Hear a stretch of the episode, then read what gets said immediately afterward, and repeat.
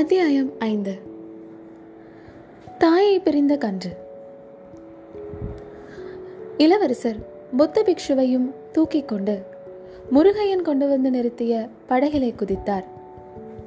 அவர் குதித்த வேகத்தில் அந்த சிறிய படகு பேயாட்டமாடியது. ஒரு கணம் கவிழ்ந்து விடும் போலவும் இருந்தது. முருகையன் மிக பிரயத்தனப்பட்டு படகு கவிழாமல் காப்பாற்றினான். முருகையா இனிமேல் படகை விடு. ஆனைமங்கலம் அரண்மனைக்கு விடு. என்று பொன்னியின் செல்வர் உரத்த குரலில் கூவினார்.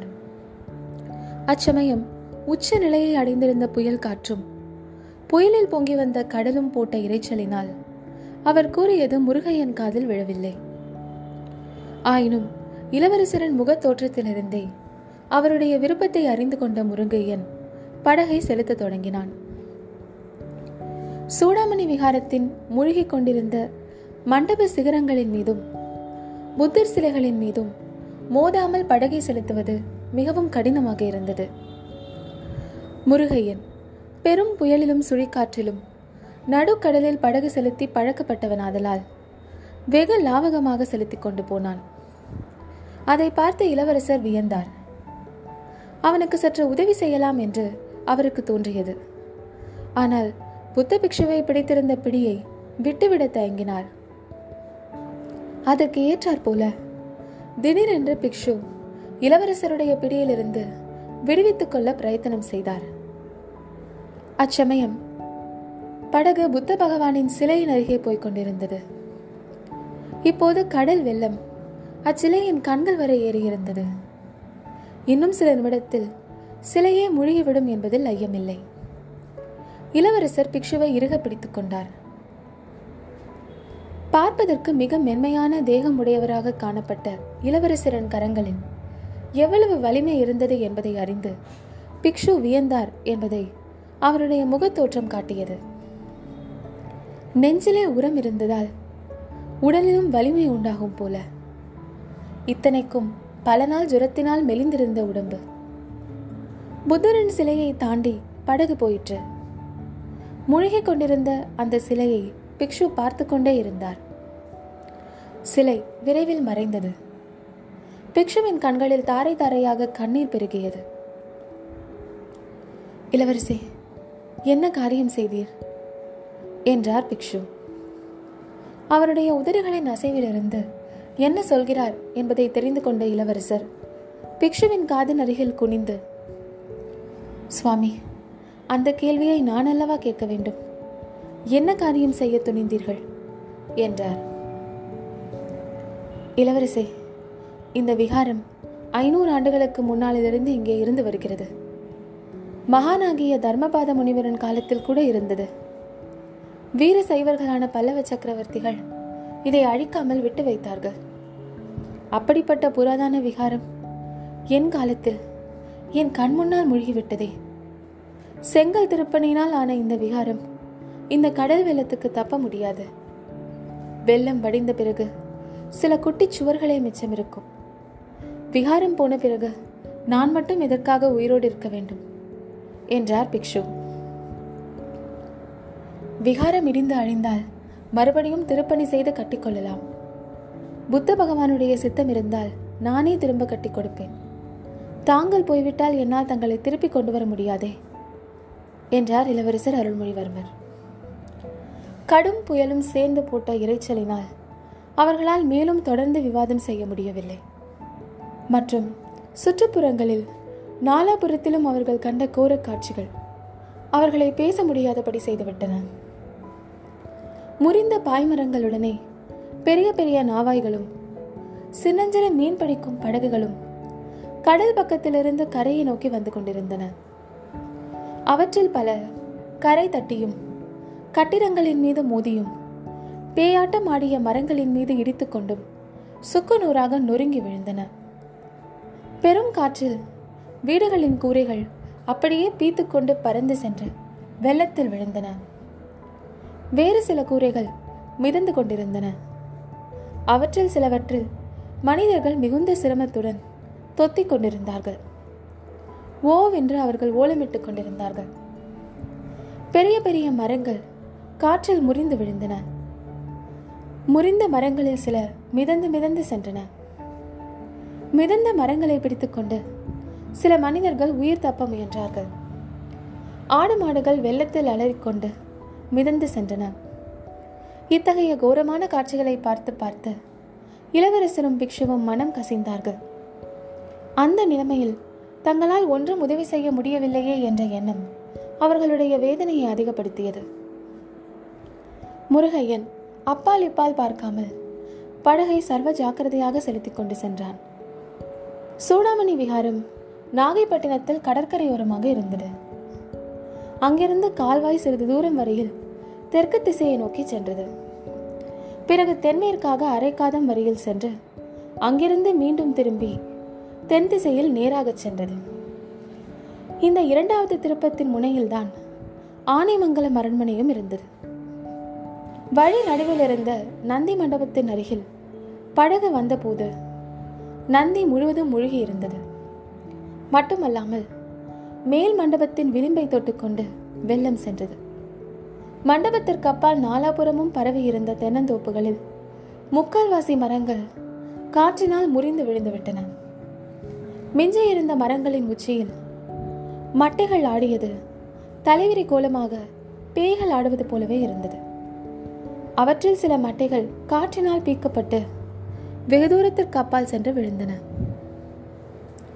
நந்தி மண்டபத்தின் உச்சியில் தாயை பிரிந்த கன்றுக்குட்டி ஒன்று எப்படியோ வந்து தொத்திக் கொண்டிருந்தது. அதன் நாலாபுரமும் பார்த்து பார்த்து மிரண்டு விழித்தது. உடம்பை அடிக்கடி சிலிர்த்து கொண்டது. அதன் கால்கள் நடுங்கிக் கொண்டிருந்தன. அந்த கன்று அம்மா என்று எழுப்பிய தீனக்குரல் படகில் சென்று கொண்டிருந்தவர்களின் காதில் லேசாக விழுந்தது. ஐயோ பாவம் தாயை பிரிந்த இந்த கன்றின் கதி என்ன ஆகுமோ என்று இளவரசர் எண்ணிய அதே சமயத்தில் ஒரு பெரிய தென்னை மரம் திடீரென்று முறிந்து மண்டபத்தின் பின்புறத்தில் விழுந்தது. சிறிது முன்பக்கமாக விழுந்திருந்தால் கன்றுக்குட்டியின் மேலேயே அது விழுந்திருக்கும். மரம் விழுந்த வேகத்தினால் தண்ணீரில் ஒரு பெரிய அலை கிளம்பி மண்டபத்தில் மேலே தாவி வந்தது. முன்னமே நடுங்கிக் கொண்டிருந்த கன்றுக்குட்டி அந்த அலையை சமாளிக்க முடியாமல் தடுமாறி விழுந்தது. மண்டபத்தின் உச்சியிலிருந்து அலையினால் அது வெள்ளத்தில் உந்தி தள்ளப்பட்டு தத்தளித்தது.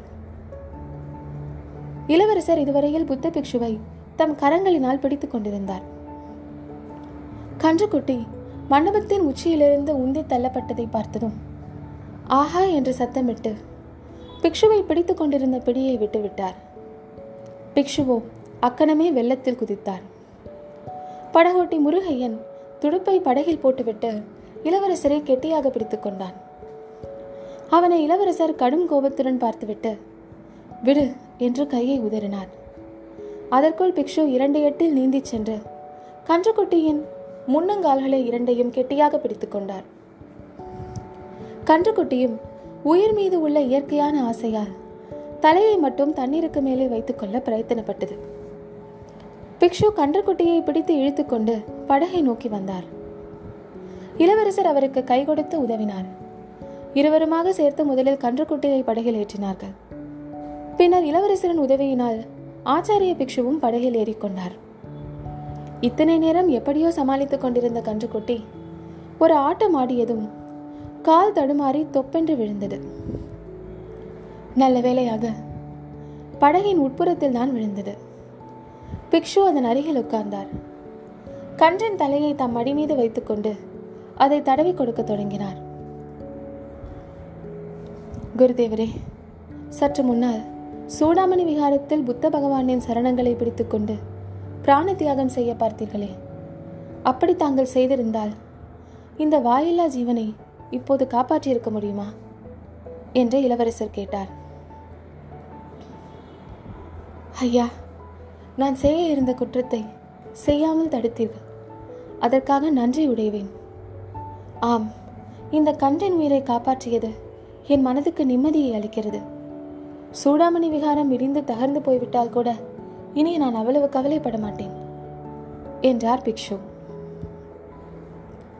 ஆச்சாரியனே ஒரு கன்றின் உயிரை காப்பாற்றியதனாலேயே எப்படி மன நிம்மதி பெறுகிறீர்கள்? இன்று இந்த புயலினால் எவ்வளவு ஜீவன்கள் கஷ்டப்படுகின்றன. எவ்வளவு ஆயிரக்கணக்கான மக்கள் ஆண்கள் பெண்கள் குழந்தைகள் வயோதிகர்கள் எல்லோரும் கஷ்டப்படுகிறார்கள். எத்தனை வாயில்லா ஜீவன்கள் ஆடு மாடுகள் குதிரைகள் பறவைகள் உயிரை இழக்க நேரிடும். இந்த துன்பங்களுக்கெல்லாம் பரிகாரம் என்ன? என்று கேட்டார் இளவரசர். இளவரசே நம்மால் இயன்றதைத்தான் நாம் செய்யலாம். அதற்கு மேல் நாம் செய்யக்கூடியது ஒன்றும் இல்லை இயற்கை உட்பாதங்களை தடுக்கும் சக்தி நமக்கு இல்லை புயல் காற்றை நாம் கட்டுப்படுத்த முடியுமா? பெருமழையை தடுக்க முடியுமா?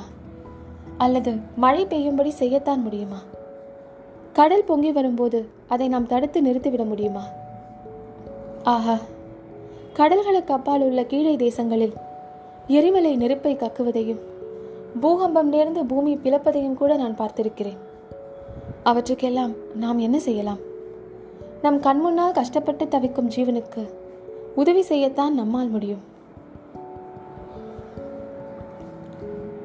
குருதேவரே இயற்கை உர்பாதங்கள் ஏன் உண்டாகின்றன? புயல் காற்றும் பூகம்பமும் ஏன் நிகழ்கின்றன? கொள்ளை நோய்கள் ஏன் வருகின்றன? அவற்றினால் மக்களும் மற்ற பிராணிகளும் அடையும் துன்பங்களுக்கு பொறுப்பாளி யார்?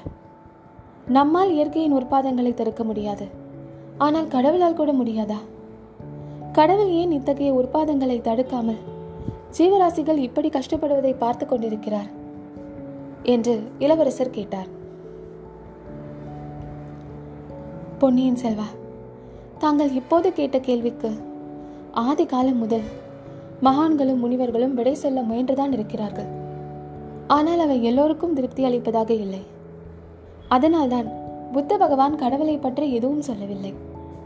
கடவுளை பற்றிய ஆராய்ச்சியிலேயே இறங்கவில்லை. பிறருக்கு உதவி செய்யுங்கள். பிறருடைய கஷ்டங்களை போக்க முயலுங்கள்.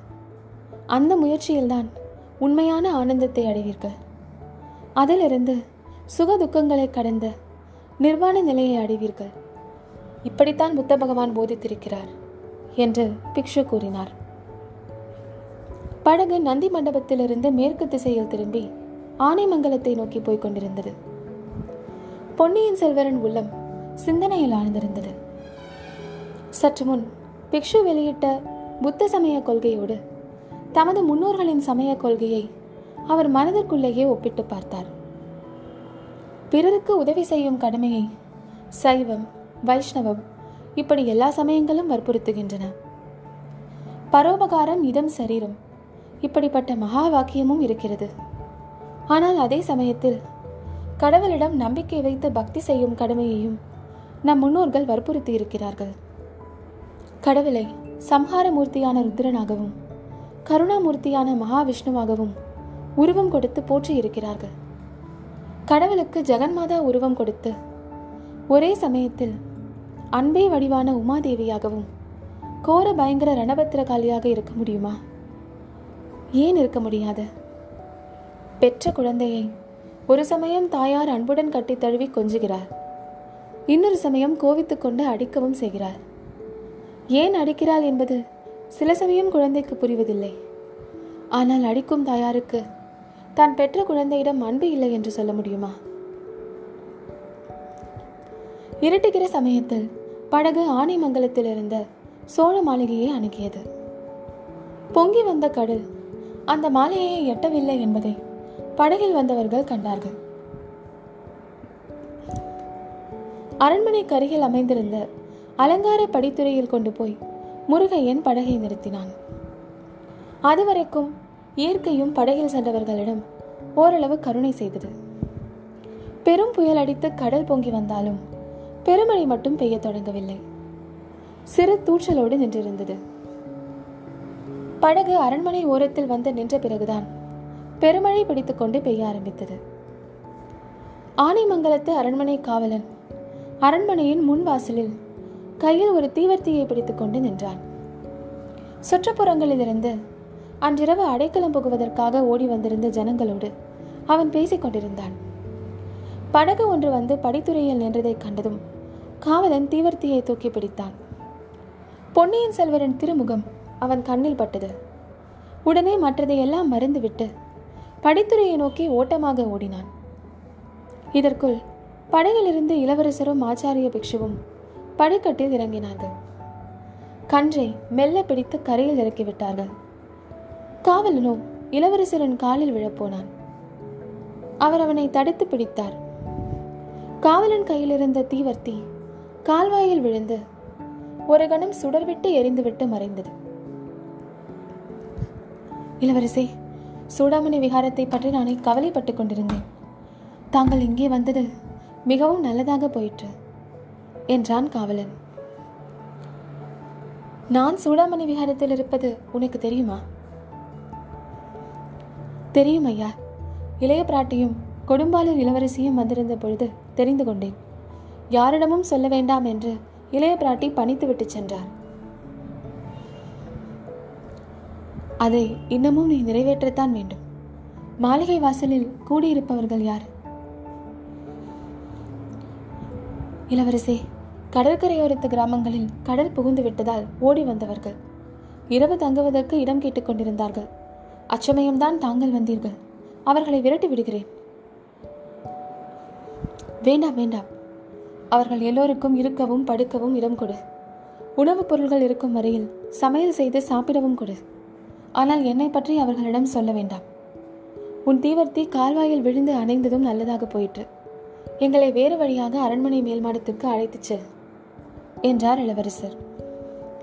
அவர்கள் அரண்மனைக்குள் பிரவேசித்ததும் புயல் காற்றோடு பெருமழையும் சேர்ந்து சோ என்று கொட்டத் தொடங்கியதும் சரியாக இருந்தது. thank you